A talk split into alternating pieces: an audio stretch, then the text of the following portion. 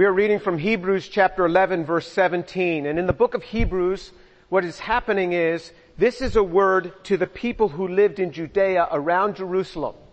This is in about 66 or 67 AD, shortly before the onslaught of Jerusalem. And he is warning these Jewish believers, people who have accepted Jesus, people who are Jewish, and they've accepted Jesus as the Messiah, they are thinking about going back into Judaism because the persecution is becoming so heavy upon them. So the author of the book of Hebrews is saying you don't have that option. If you do, what's going to happen is you're going to end up going back into Jerusalem and you're going to get caught in a destruction of Jerusalem that had been prophesied by the Lord. And that ended up happening in 70 AD. He says if you go back in there, you're going to end up losing your lives. So when he speaks about you're going to lose, lose, you're, you're not going to be saved, he's talking about your physical death. You're going to physically die if you go back. You don't have that option to go back. And he was ultimately successful, but he's taking them through the book of Hebrews and he's showing them through the book of Hebrews about the men of faith, the men of faith. And he says you have to stand strong just as they stood strong, these men of faith. So he says in verse 17, by faith, Abraham, when he was tested, offered up Isaac. And he who had received the promises was offering up his only begotten son. It was he to whom it was said, in Isaac your descendants shall be called. He considered that God is able to raise people even from the dead, from which he also received them back as a type. So verse, in, in verse 17 through 19, he gives this little capsule about Abraham. And he says, Remember Abraham when he took his son up to the mountain. Now to you, you to you and to me, this, we, we know the story of Abraham, but Jews really know the story of Abraham. They really study this a lot. What we're to do is we're to go back to the book of Genesis and study the book, study this event. But there's important things to pick out here. That by faith, all of this happened by faith. Abraham was tested. He didn't know it was going to be a test. We look back on this and we say, oh, he was tested. When it hit Abraham, he didn't know it was going to be a test. He offered up Isaac, who, and he had received a promise. The promise was, in Isaac your descendants will be called. So he was given a promise, and now all of a sudden this promise may be dashed. And then it says, Abraham considered that God is able to raise people even from the dead. How would he know that? There had been no resurrections. We know that because we see the resurrection of Jesus. We see Jesus had resurrected Lazarus. We have examples in the scriptures of resurrections. He had no such example. Now let's look back in, in, in Genesis chapter 22. Genesis chapter 22, reading from verse 1. This same story now in the book of Genesis. Now it came about after these things that God tested Abraham and said to him, Abraham, and he said, here I am. And he said, take now your son, your only son whom you love, Isaac, and go to the land of Moriah and offer him there as a burnt offering on one of the mountains of which I will tell you. So Abraham rose early in the morning and saddled his donkey and took two of his young men with him and Isaac his son, and he split wood for the burnt offering, and he rose and he went to the place of which God had told him. On the third day, Abraham raised his eyes and saw the place from a distance. And Abraham said to his young men, stay here with the donkey. I and the lad will go over there and we will worship and return to you. Abraham took the wood of the burnt offering and laid it on Isaac his son and he took in his hand the fire and the knife. So the two of them walked on together. Isaac spoke to Abraham his father and said, my father. And he said, here I am, my son. And he said, behold the fire and the wood but where is the lamb for the burnt offering? Abraham said, God will provide for himself the lamb for the burnt offering, my son. So the two of them walked on together. Then they came to the place of which God had told them, and Abraham built the altar there and arranged the wood. And he bound his son Isaac and laid him on the altar on top of the wood. Abraham stretched out his hand and took the knife to slay his son. But the angel of the Lord called to him from heaven and said, Abraham, Abraham. And he said, here I am. And he said, do not stretch out your hand against the lad and do nothing to him. For now I know that you fear God since you have not withheld your son, your only son. Then Abraham raised his eyes and looked and behold behind him a ram caught in a thicket by the, by the horns. And Abraham went and took the ram and offered him up for a burnt offering in the place of his son. Abraham called the name of the place the Lord will provide. As it is said to this day, in the mount of the Lord it will be provided. So let's look back at verse 1. Now it came about after these things. There's a progression here, especially in the life of Abraham in the book of Genesis, where it follows quite sequentially in his life. He says it came about after these things that God tested Abraham. Again, Abraham didn't know that this was going to be a test. We know it. He didn't know that.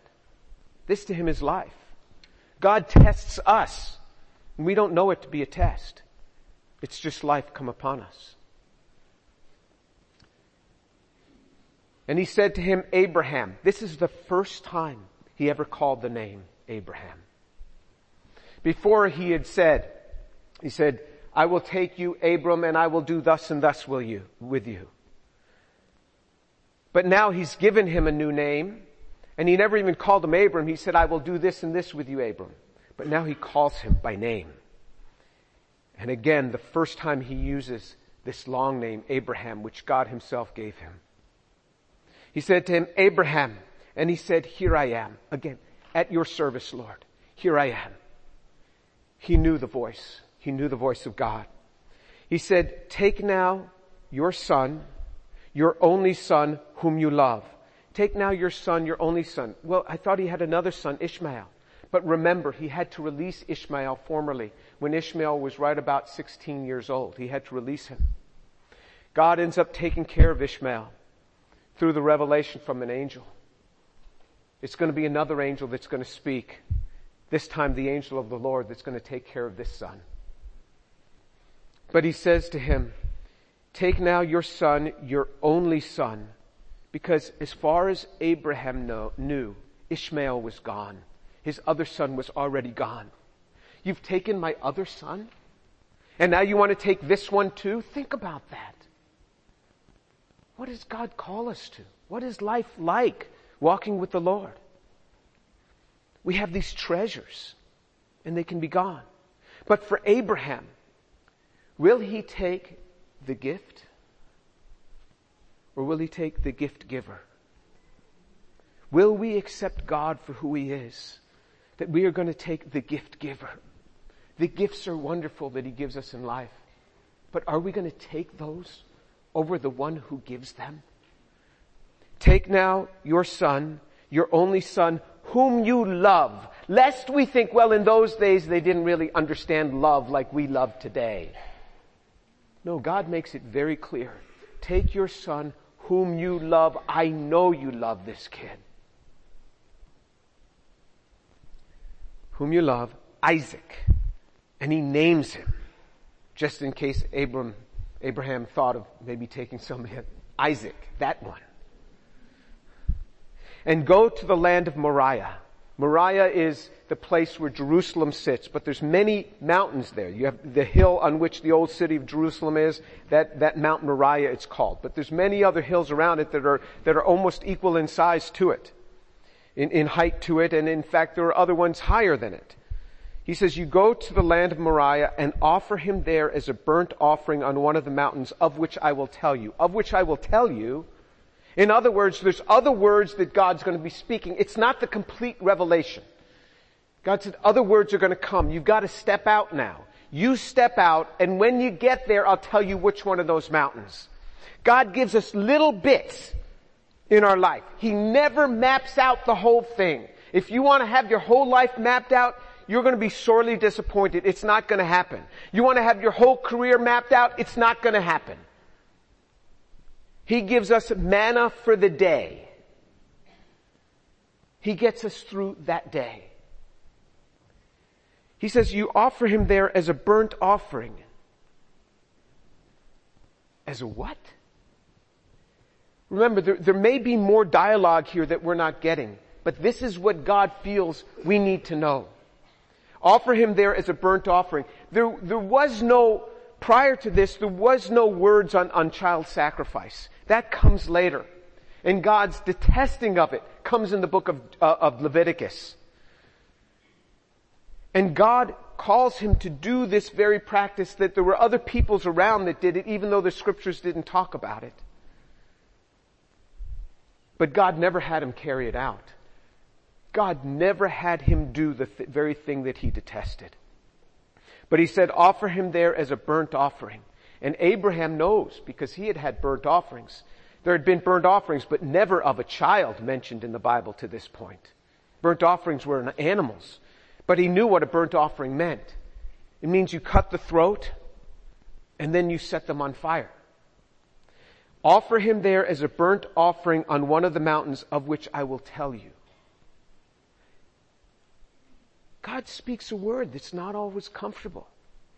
What is the writer of Hebrews telling them in Hebrews chapter 11? Life is difficult. You're going through suffering, but there are people who have gone before you.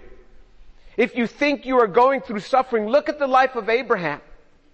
His one son gets sent away in front of him. And then he being as good as dead at that.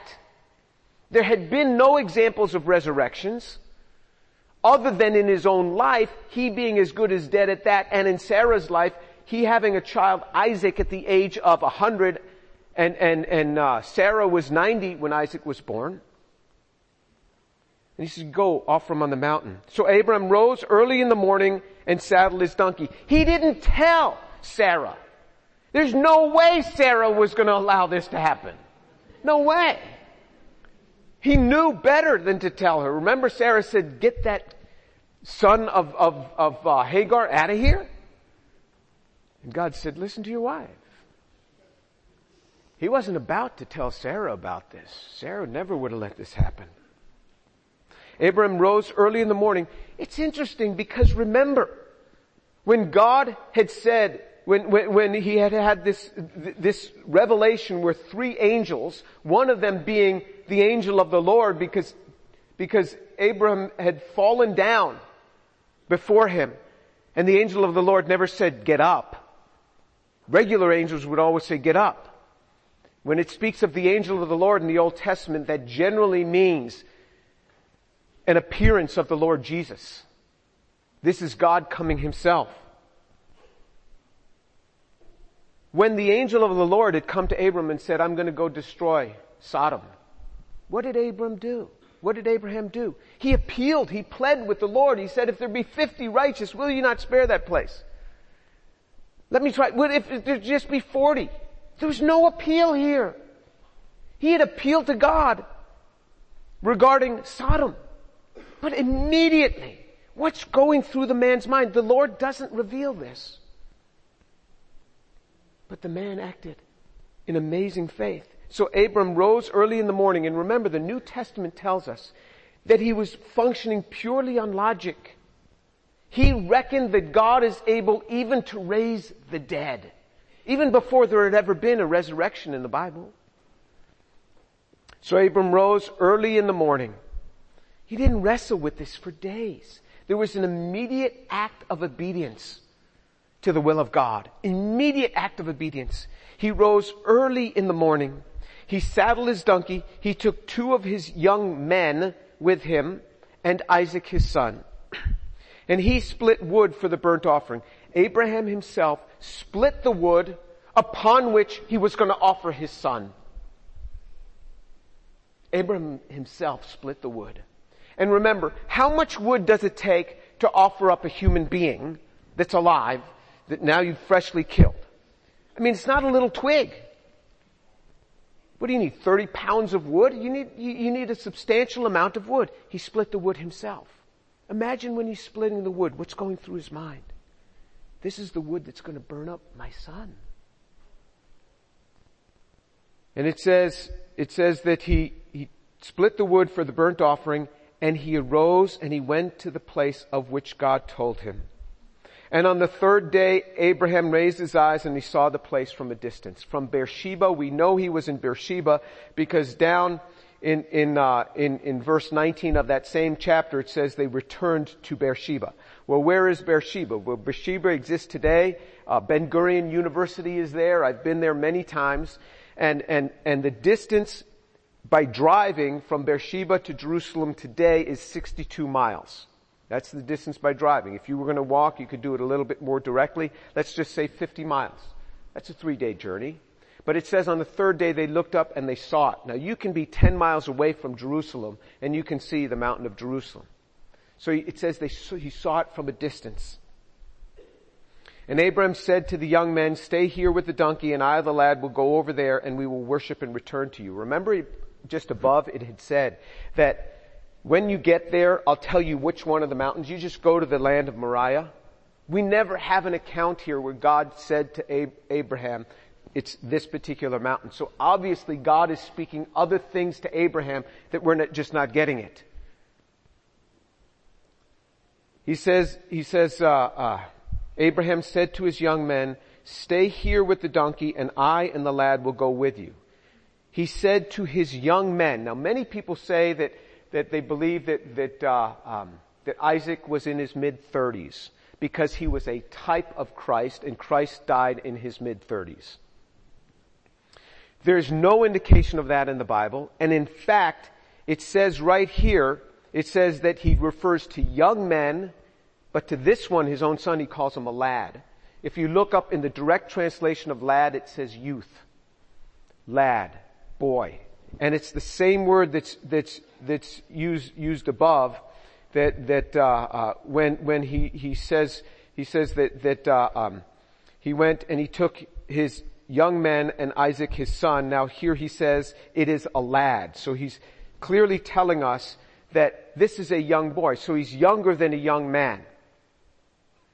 Some think that he was the same age that Ishmael was when Ishmael had to depart, which was at about 16. All that we know is for sure he is less than 37 or 38 because Sarah died when she was 127. So that would have made him, made Isaac 37 or 38. But we know he was a lad just by this portion. Whether he was 12 or whether we were, he was 16, we don't know for sure. But there are other clues here. He says, we're going to go up there and we're going to worship and we'll come back to you. And then he says, he says,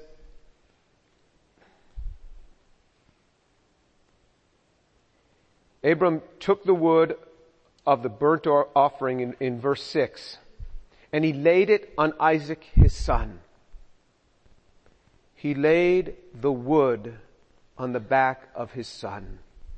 You see, just like Jesus bore a cross, he laid the wood on the back of his son.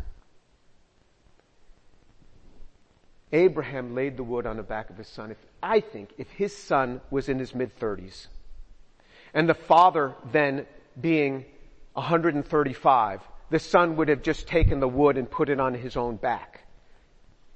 This was a lad. He put the wood on his son's back. He says, you're going to carry your own wood. It's exactly what the father said about Jesus. The pain that Abraham is going through Watching his son go on this march is exactly what our God went through when he saw his son marching to the cross. He put the wood on his back for the burnt offering and he laid it on his son and he took in his hand the fire and the knife. Abraham carried the fire, the oil with the fire going, and the knife. If the man were 35, would stick the knife in the sheath, throw the wood on his back, and carry the wood, and, and said to his father, "Just ride on the donkey. I'll, I'll take you along." But anyway, so obviously this was this was a younger this was a young kid. So the two of them walked on together. The two of them walked on together. This word of the two of them going together is this word yachad, which means which means a tremendous oneness. The father and the son were one together together. Isaac spoke to Abraham his father and said, this is the first mention in all scripture of a son and a father having a conversation. This is the first mention of it. My father, he said, look at this. He says, my father. It's not just father. It's my father.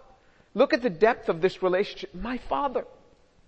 And Abraham says, and he says, here I am, my son. The same response that he gave to God, here I am, at your service, my son, my son.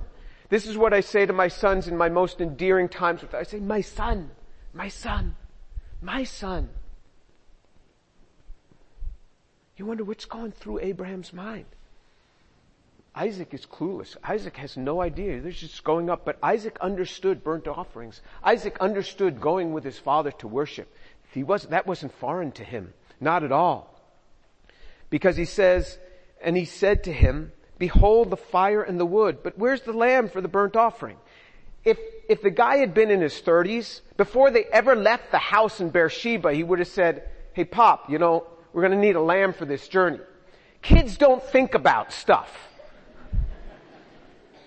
And here, here they were, here they were in, in, in, you know, just about to get there and the kid says, uh, don't, don't we need a lamb here? So he was familiar with this, but teenagers don't think about the details of, of travel. Again, showing that this is a young guy. And Abraham said, God will provide for himself the lamb for the burnt offering, my son. Think about your experiences in life. Lord, I wish you'd give me more explanation about what's going on. And the explanation is, God will provide the lamb. I'll provide it when you need it. The explanation will come when you need it. You go through, through certain things. Our church has gone through so much, so many people impacted by Hurricane Harvey. We don't have explanations for these things. We don't know why. So much he doesn't tell us other than God will provide it when you need it. You want explanations in life? Welcome to the world of the great men of faith. Explanations don't come. Job was not given an explanation. God just appeared to him and said, I am who I am, talked about his greatness, and Job said, it is enough.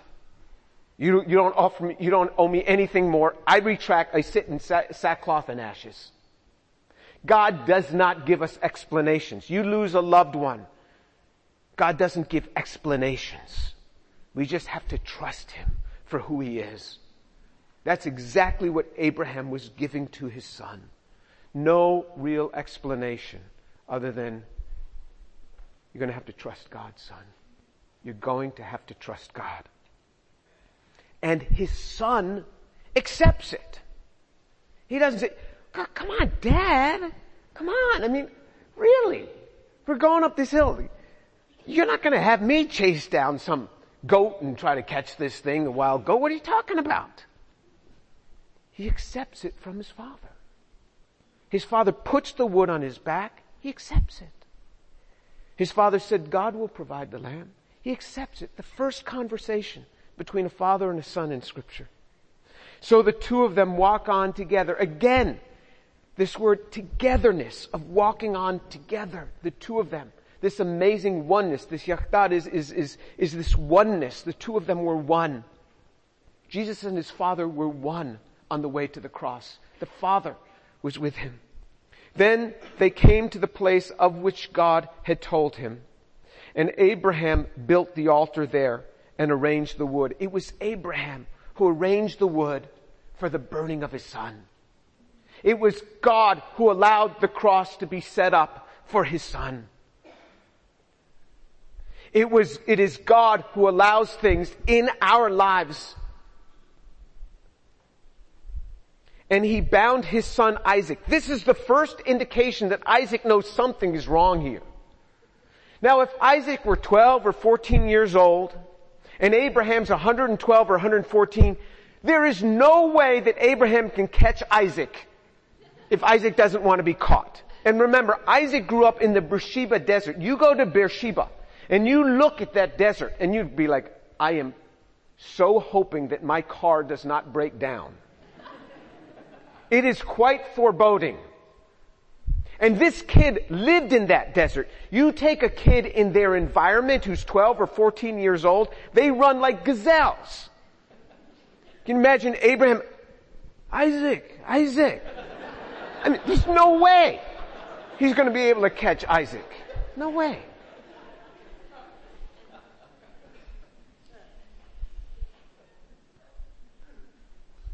You wonder what, what's the discussion? let me tie you up. Let me tie you up. And you know, it's interesting. It doesn't say it in any of our English Bibles in English. Back up at the top when he said, he says, take now your son, your only son. The word there is, please take your son. It is request and not a command. If you look in the, in, in the Young's translation, it will say, which is the direct translation, it will say, I pray thee, take thy son. I pray thee. It is a common expression in the King James Bible. It is like, please. This was an appeal. It wasn't a command to Abraham. And even based on an appeal. Isaac is submitting to his father's binding him. He's submitting to his father's binding him. He takes him and he bound his son and he laid him on the altar. I'm telling you, if Abraham were 135 and Isaac 35, there is no way he's laying him on the altar. This was not a full grown man. Abraham laid him on top of the altar of wood. There's no hesitation. Abraham stretched out his hand and he took the knife to slay his son. What is the trauma within this kid? What does Isaac bear from this trauma of being bound and he knows what the next step is after binding and then sees his father pick up the knife with no hesitation. You talk about PTSD. What's this kid going through? Think about that. Total submission to his father. He doesn't speak a word in protest. Isaiah 53, it says of Jesus, he was like a lamb led to the, the slaughter. He did not cry out. He bowed to his father's will. That's exactly what Isaac is doing. The relationship that they must have had there was exceedingly close. All Isaac had to do was to say, my father, and Abraham was, I'm, I'm here, your son. You, I'm here, my son. What would you like? The depth of relationship that they had. But remember now, Abraham is being tested. He trusted God earlier. God said, through your son, through your own son, I'm going to give you. And now he had his own son. Had he somehow departed a little bit from trusting God because now he could just rely on his son? Now he has to offer him up. But an angel of the Lord called to him from heaven and said, Abraham, Abraham, again. He calls him by name. This is now just the second and the third time he calls him by name, but twice. Abraham, Abraham. Emphatic. He said, here I am. He said, do not stretch out your hand against the lad and do nothing to him. For now I know that you fear God since you have not withheld your son, your only son from me. Now I know. Didn't God already know? Now I know. I had a dialogue with, with Professor Lennox just last night. I, we, we were in his room. I, he was, I was talking about this portion that I was going to be speaking about today. And I said I had been meditating on this portion all week. He says, oh, I've meditated on that as well and I've taught from it. So we were just dialoguing. And it was so rich just to see what, what, what, what, what God was doing. And he, he reminded me of this expression that, that, uh, uh, uh, uh this, this faith that we have is for God. The, the works that we do are to demonstrate that to man. But there's nothing like that in the Bible.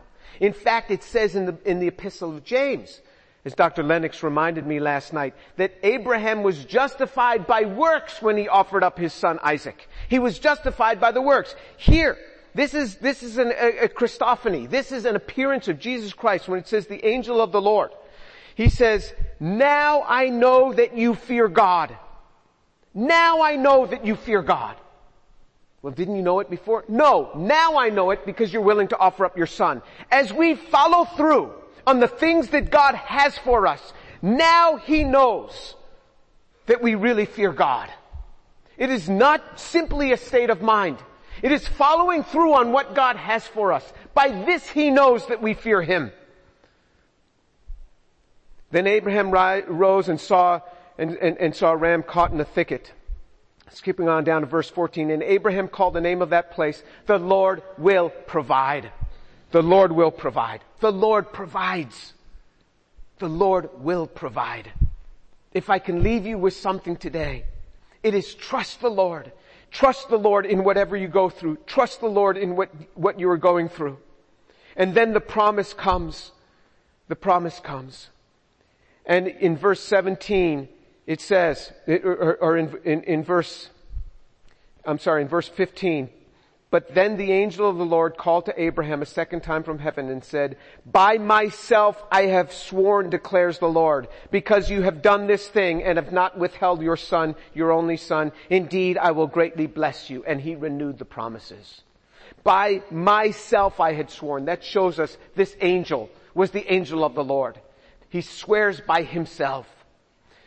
Trust the Lord with what you are going through. There may be no explanation but he owes us no explanation because he is God. We are not. He is in heaven. We are on earth. And God is faithful. Let's pray.